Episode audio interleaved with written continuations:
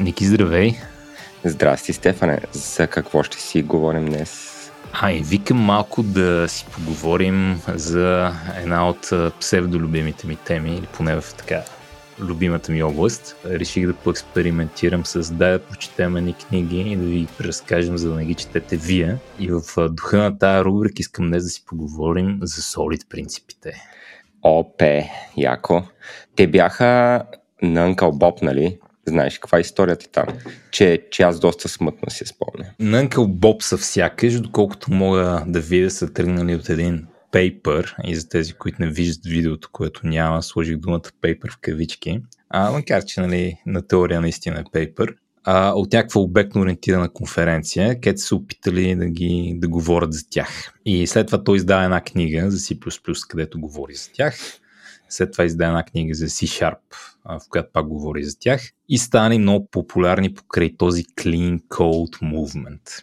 Сега той не ги е непременно измислил той. Различните принципи, някои от тях имат определени трейсове до други имена в компютър сайенс историята. Някои не съм много сигурен откъде идват. Да не са непременно негово дело, по-скоро ги е така записал в книга, пакетирал ги е. Маркетинг искаш да кажеш. Да, и ги продава а, в философията си за програмиране. Като дори, дори любопитният факт е, че в първата книга не са подредени Solid, ами са подредени SOLDI, и после Мартин Фауър се сети, че ако размени последните два, ще има готин акроним. Да, гениите на маркетинга отново. Станало акроним Driven Development. Да. Абе, не знам за тебе, но от моя опит, колкото и да са яки тия, тия принципи, рядко са били супер полезни.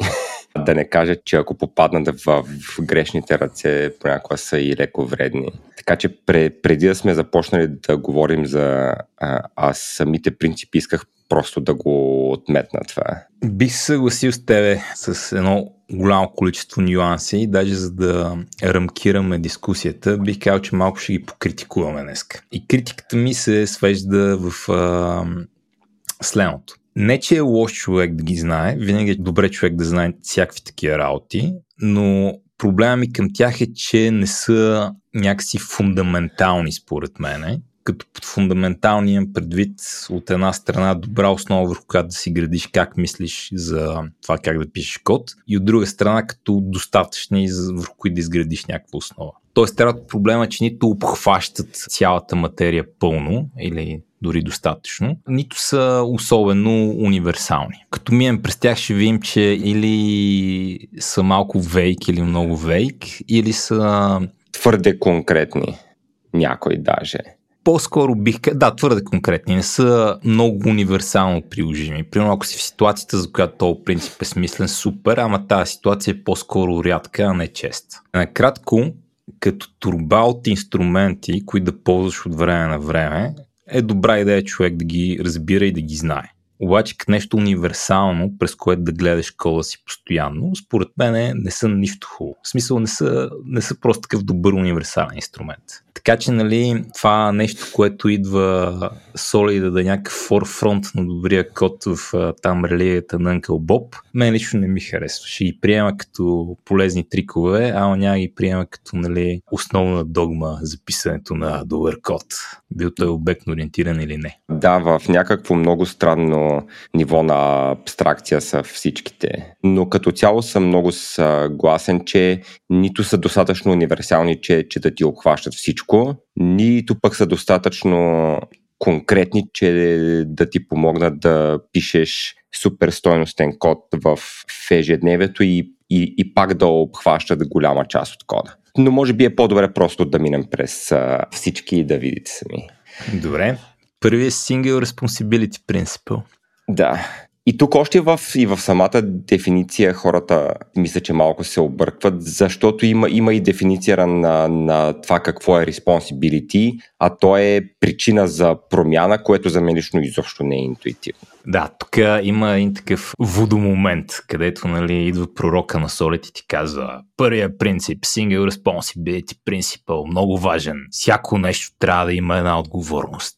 И ти си, вау, колко мъдро. Обаче по-сега ще мислиш, чакай сега не го разбира много това, какво имаш пред една отговорност. Пророк така си поглажда брадата и казва, това също може да значи, че всеки клас трябва да има нужда от една причина да се променя Ти си, ей, колко мъдро, разбрах го. Обаче като го помислиш още малко и си чакай малко сега изпадаш нали, в една епистемологическа криза да се чуеш какво значи от тази всяка, думи, всяка дума. Какво имаш пред под една, какво имаш пред под причина и какво имаш пред под променя. Нали? И то, в принцип, е просто много, много, много, много вейк. Не значи нищо конкретно. Мога хванеш някакви примери, където някой ти казва, е, виж как това го нарушава и как не го нарушава, и да намериш нещо интересно в примера, но само по себе си много, много субективно. Например, сега ще ти дам причина кода да се променя. Това е, искаш да смениш нейминг, защото си намери по-добър нейминг. Друга причина, която ще ти дам е, променил си конвенцията и искаш да си форматираш код спрямо новата конвенция. Сега това е една причина ли са или две причини са? Причини ли са въобще или тия не ги броим,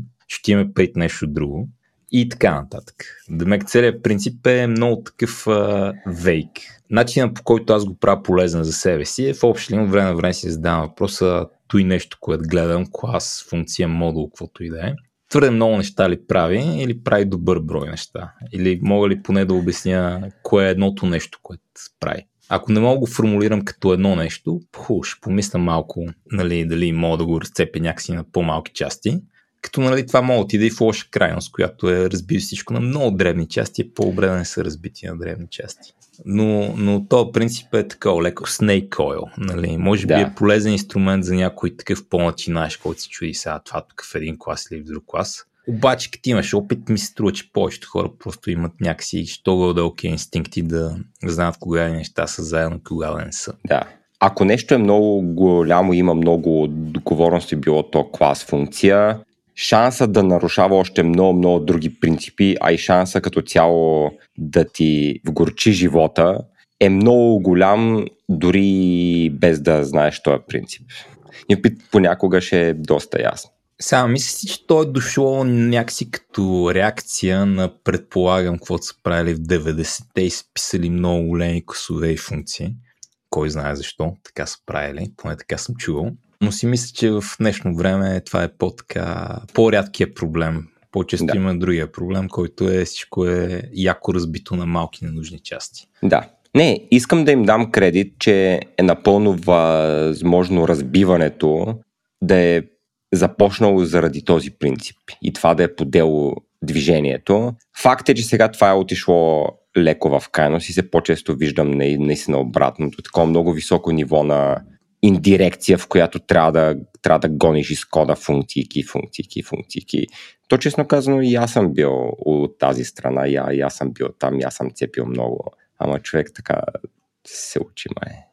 Е, за мен е bottom line е, че принципът е полезен като ремайндър от време на време си задежа въпроса, тук не прави твърде много неща. Да, да, и моите вристика обикновено да, да се опитам да обясня на някой с а, човешки език каква е отговорността на този клас или на тая функция и ако ре, резултата е bullet list или е и това, и това, и това, и това, нали, обикновено прави твърде много. И не, и не, че няма и варианти, в които това е окей, okay, ама това не винаги е лошо. Примерно спомням си една презентация от преди 12 години сигурно на покойния Джим Лайрих, който беше голямо име в Ruby комьюнитито, където говореше за Solid.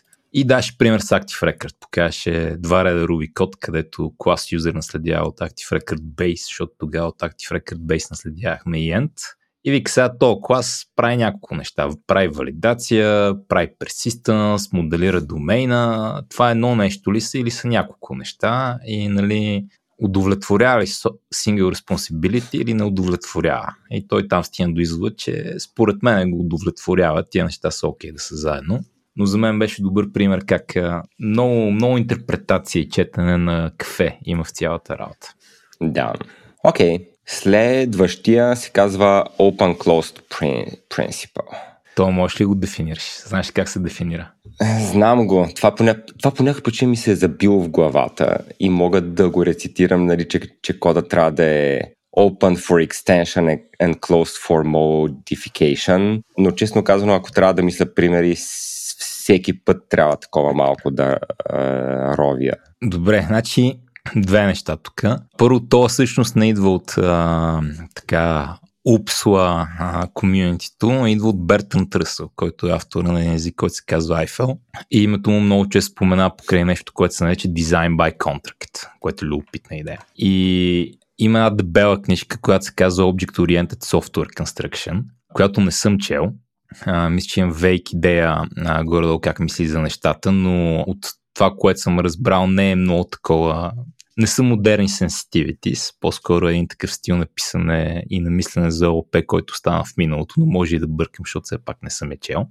Но, нали, идва от някакъв такъв по-сериозен човек, за разлика от Чичо Боб. А, и сега, това му е формулировката, която ти каза, нали, кодът трябва да е отворен за екстендване, но затворен за промяна. И като погледнеш примери, често ще има някакви такива интересни идеи. Примерно, най-честият пример, който аз съм виждал е, имаш а, там някакви фигури, да кажем, имаш една функция, която прави и по фигурите.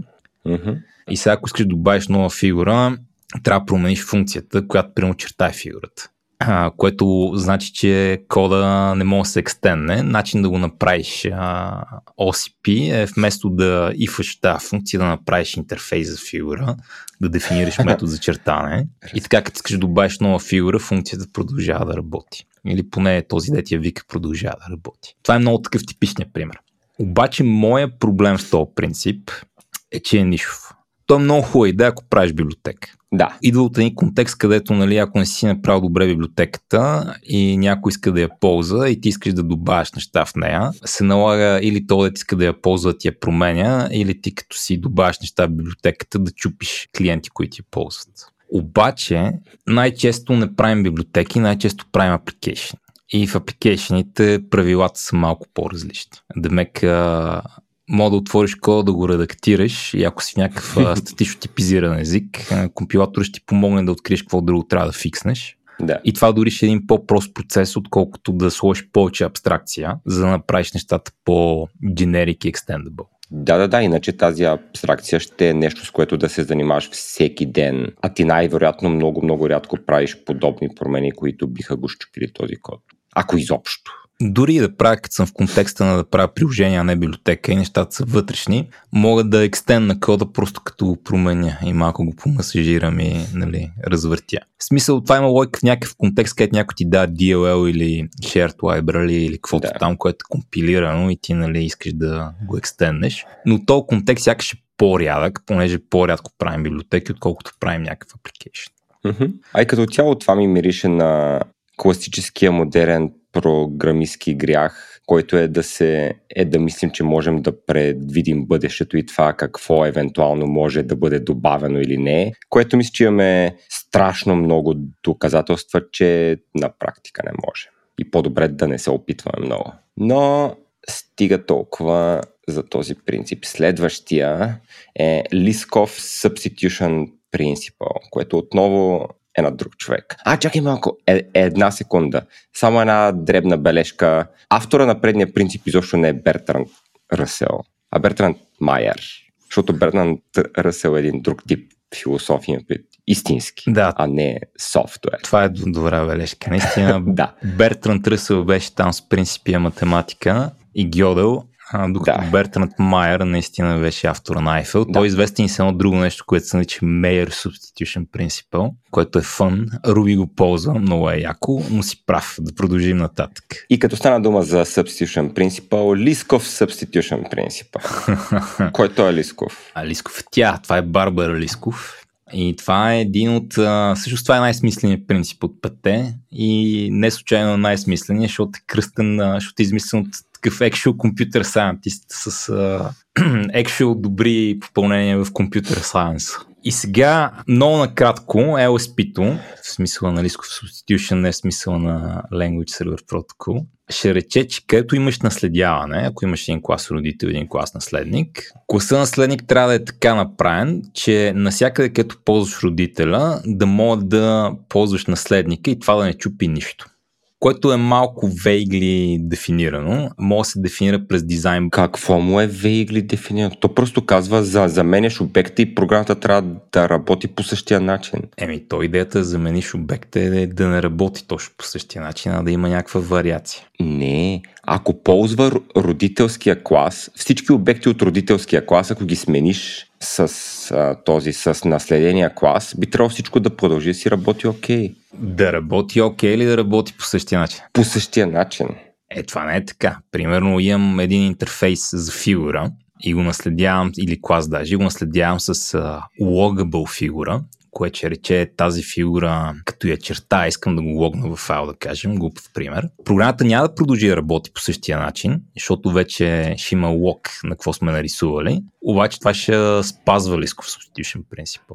Така че не е по същия начин, а е правилно, а правилно е дефинирано ага, малко okay. по-формално. Също правилно може да се дефинира с Design by Contract, където идеята да. е всяка функция има прекандишни, на които трябва да отговаря, за да мога да бъде викната, посткандишни, които трябва да гарантира след като бъде викната, и варианти, които са неща, които обещават, че, че са вярни. През цялото време. Да, и LSP-то е като наследява, всяка функция трябва да има същите прекандишни или по-широки. Демек, мога да релаксираш малко прекандишни, но не мога да ги затегнеш ако на родителя мога да подам положително число и на наследника трябва да мога да подам положително число. Наследника не мога да приема само четни положителни числа, например. Да, ако си спазва целия контракт, е окей. Okay. Да, Посткондишена значи, че ако родителя обещава, че някакви неща ще се случили, наследника трябва да обещае същите неща, може обещае повече, но трябва да обещае поне същите. Mm-hmm. И вариантите са, не са толкова важни. Това много напомня на ковариантност и контравариантност, между другото. Днес съм в настроение да фърлям термини. и до голяма степен в този дух. Но горе-долу идеята е да ползваме наследяване, за да моделираме is a relationship, а не да реюзваме, не да реюзваме код. Да, това беше и моята теза, че ако си ползваме наследението както трябва, шанса да имаме проблем с този принцип е много малък. Сега може да се случи някой път някоя функция да е override, така горе-долу леко по погрешка, но духа на цялото нещо ще бъде със сигурност спазен, ако използваме наследение само, само където имаме и връзка между двата класа. Да, да ти дам един пример на едно такова кардинално Ай. нарушение на LSP. Представи си, че имаш 2D точка с X и Y. Mm-hmm и правиш наследник, който е 3D точка с X, Y и Z. Това е абсолютната класика. Това е абсолютната класика. И сега тук мога да дебатираме, но това по принцип не е добра идея, а, защото представи че имаш функция, която изчислява лицето на триъгълник и подаваш три, трите ъгъла на триъгълник. Подаваш 3 2D point. И сега подал си един 2D триъгълник, изчислява правилно лицето и като му подадеш 3D точки, един 3D триъгълник, няма да ти изчисли лицето на истинския 3D триъгълник, ще ти изчисли лицето на триъгълник проектиран върху XY равнината, защото ще игнорира Z. Той защо може и да не работи, защото то ще иска Z по някаква. То ще наследниците ще имат Z, обаче функцията ще е направена да взимат 2D points. Да, да, да, точно. Така че, нали, тук ще мога да викнеш функцията с 3D points, които, са, които се интерпретират като 2D points, ама интерпретацията няма да е баш същата. Да. Другата класика, с която се борих скоро, беше едни класове, при които някой беше направил нещо за authentication, имаше за OAuth и за OAuth 2 и OAuth 2 наследяваше OAuth и беше, имаше а, точно същия проблем. Защото едното не е баш другото. Да, това е нали, голяма класика да ползваме наследяване, там където също много ползваме композиция. Да което е по-добра идея. И мисля, че затова този принцип е вкаран там, защото се появил нали, в контекста на C++ програмисти, mm-hmm. които първо са учили как да ползват ООП да. и са били, дай тук да ползваме наследяване като инструмент за code reuse. Mm-hmm. Той в интерес на истината поне едно време C++ е бил много такъв потикващ в тази посока и е нормално хората са правили така. Да. Като защо смятам, че този принцип също не е добър фундамент? Защото гледната ми точка в днешно време е, че колкото по-малко наследяване имаш, толкова по-добре изглежда живот. Демек, можеш да избегнеш от това да направиш иерархия да направиш нещо друго, в общия случай си по-добре, отколкото да направиш някакво наследяване. Има изключения, но са по- по-скоро по-малко. Та, да. В този контекст наследяването е нещо, от което искаш да бягаш и това е инструмент как да правиш наследяване, което е нещо, от което искаш да бягаш. Therefore, не е много универсално, не е такъв добър универсален принцип. Хубав принцип е, железен принцип е, но е в един такъв по-рядък контекст. И в същото време, ако човек все пак ползва наследяване и го ползва по, как да кажа, по грешния начин, само за да споделя код, все пак има шанс този принцип да бъде спазен. Защото така, така се е случило, че не нарушава функционалността на родителския клас. Но пак рано или късно нещата ще се оплетат. Така че това е още една причина, поради която принципът е много приятен и има своите употреби, ама не е достатъчно всеобхватен, че да го сложим в един списък от пет принципа на, целия, на цялото ОП. Въпреки това, ако трябва да оставя един принцип, който да сложа навсякъде от тези пет, ще бъде този. Окей. Okay. Принцип номер 4. Interface Segregation Principle. Или така известен а, принципа на хилядата интерфейса.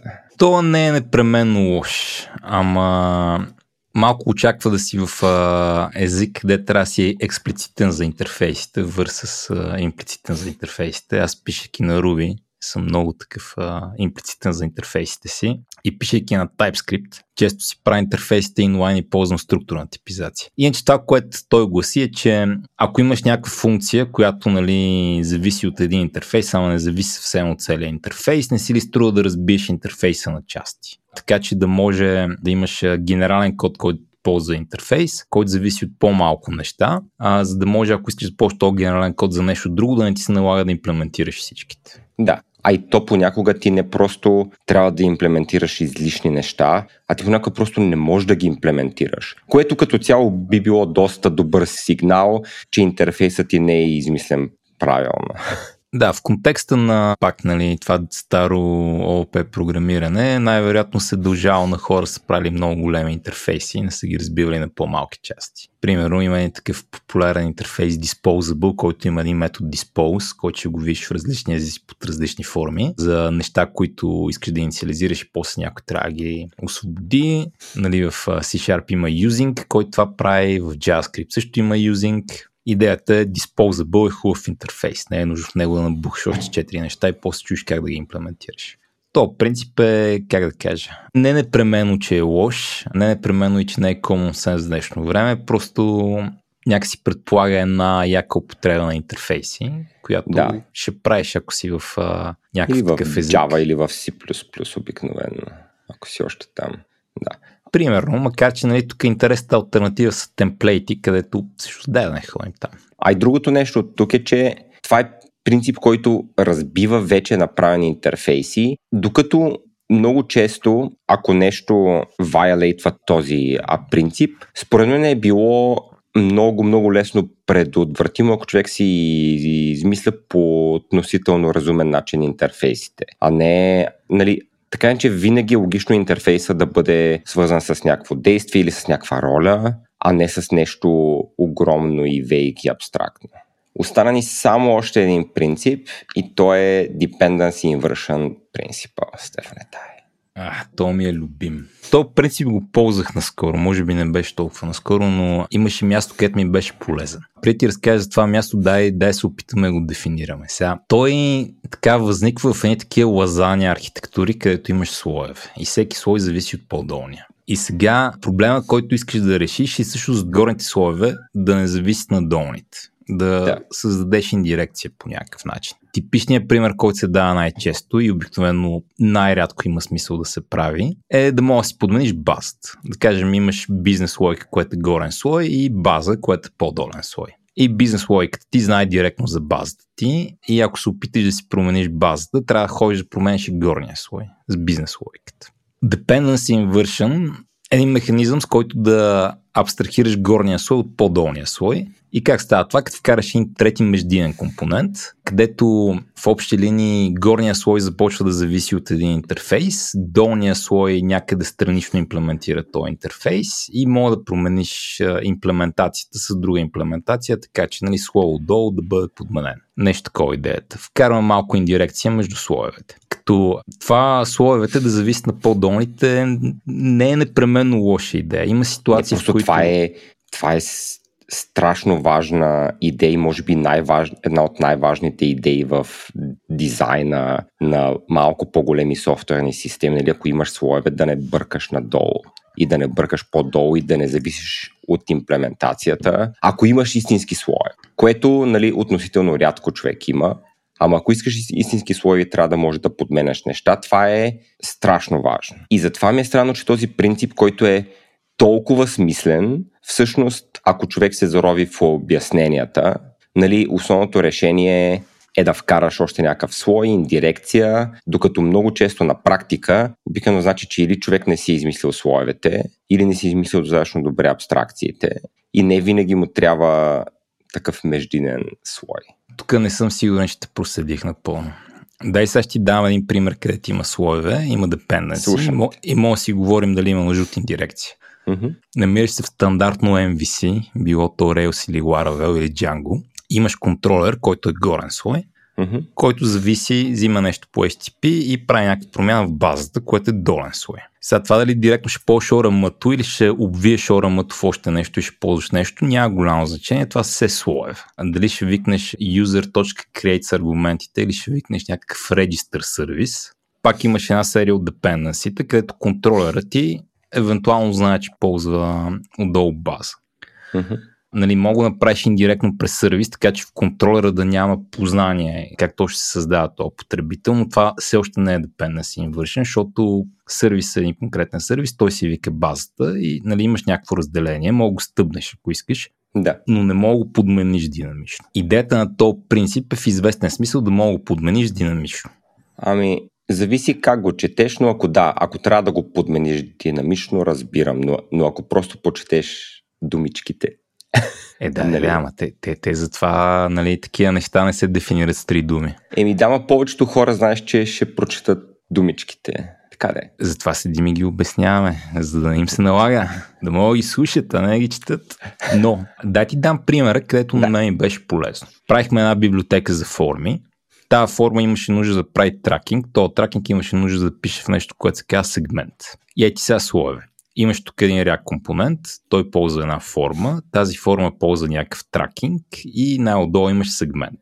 Само дето проблема е, че библиотеката трябва да е агностична на сегмент. Демек библиотеката не трябва да знае как се траква, uh-huh. обаче тракването е в един слой по-надолу. Нали, от компонента на интерфейса към компонента на формата на библиотеката, към компонента за тракване, към сегмента отдолу. Така че трябва да вземеш този сегмент и да го изкараш по някакъв начин. И това го направихме с нали, малко dependency inversion, injection или да. както там искаш да му викаш. Вместо библиотеката да знае как се траква и да й подаваш сегмент конфигурация, трябва да подадеш имплементация на един интерфейс, с който да траква. Mm-hmm.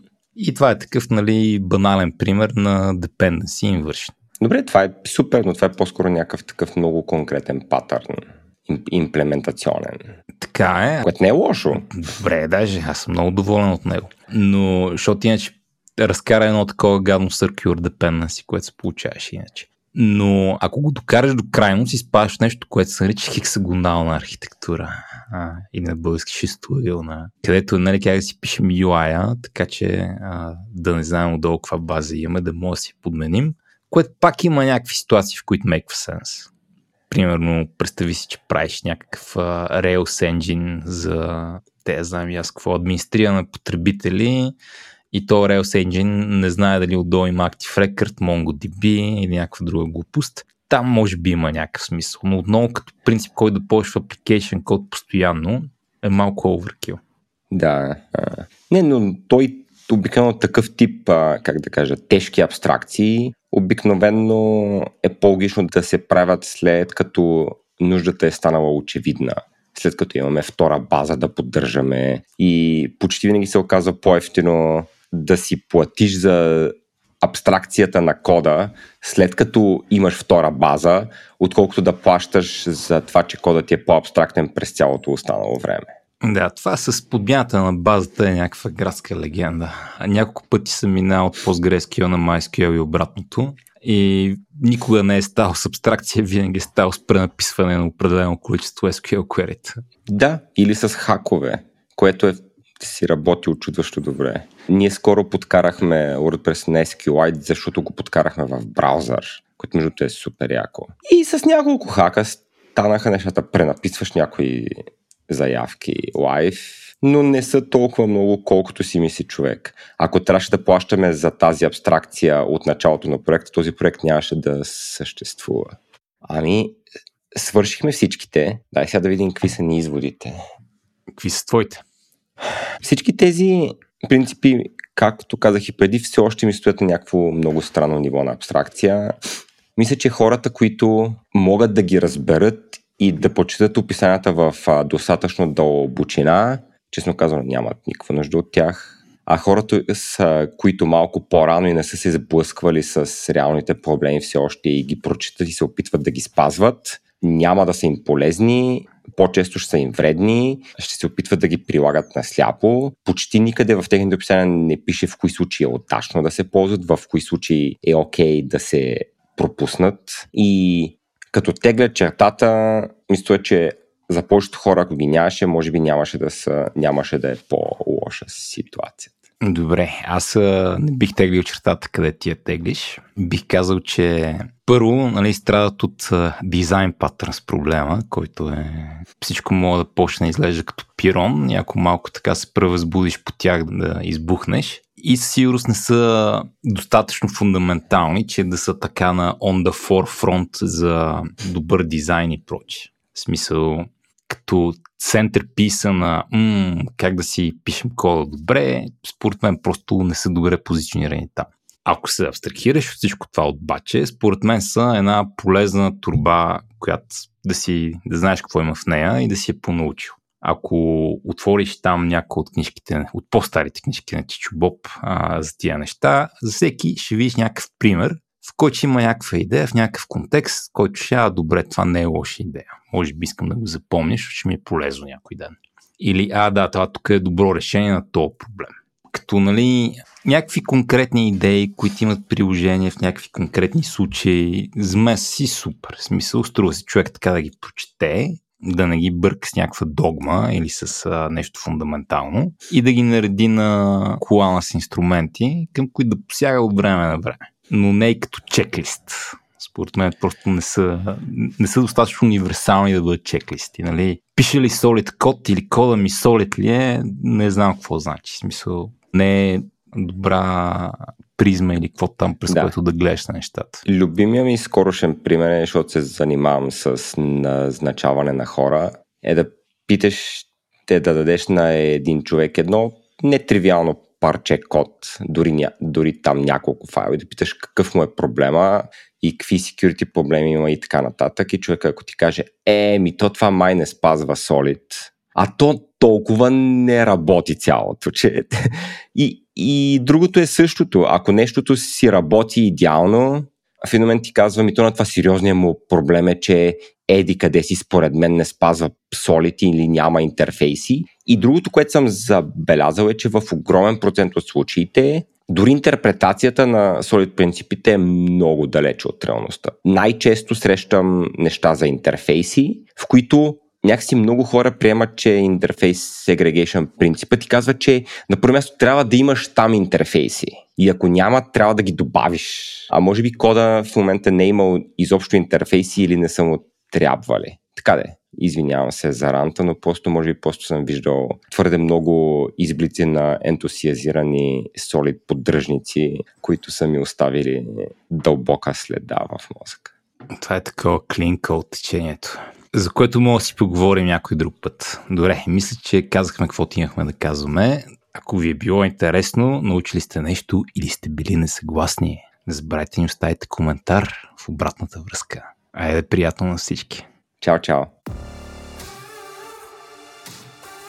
Благодаря ви, че останахте до края с нас. Тила наклонена черта е част от мрежата на Говори Интернет. Процент епизода беше Стефан Кънев, аудиоредактор и монтаж направи Антон Велев, музиката и корицата ни са от Тунко, а дизайнът ни от Иван Кинев. Ако искате ли да дадете обратна връзка, разбира се, разбира се, в бележките на шоуто има връзка към формуляра ни за обратна връзка, а също така най-добрият начин е да отидете в нашия Discord сервер, където има специален канал, посветен на този подкаст и там може да ни дадете някакви обратни връзки, впечатления, съвети, акъли или въобще каквото искате. Дискорд серверът ни се казва Тилда наклонена черта. Ако искате да споделите любовта, идете ни напишете едно ревю в iTunes, рейтнете ни в Spotify или се абонирайте за нас там, къде си получавате подкастите. Това най-често се е Spotify, iTunes или каквато и да е друга програма за слушане на подкасти. Ако искате да ни подкрепите, то идете в магазина на Говори Интернет. Той е на адрес shop www.говори-интернет.com и там може да си купите някои от нашите тениски или въобще всякакъв мерчендайз от мрежата на Говори Интернет. Ако този подкаст не ви беше достатъчен, слушайте старите ми епизоди или пък ако сте ги слушали вече, имаме една камара други подкасти, например подкастът Майка говори интернет, подкастът Транзистор, в който си говорим за джаджи, Дропи Чили, в който си говорим за храна, Първите говорят, в който си говорим за инвестиции, естествен интелект, който си говорим за подобряване на качеството на живота и психология, говори артиста, който си говорим за съвременно изкуство и Ден, нашият всекидневен подкаст, който е новинарски. Благодаря ви, че останахте до тук. До нови срещи!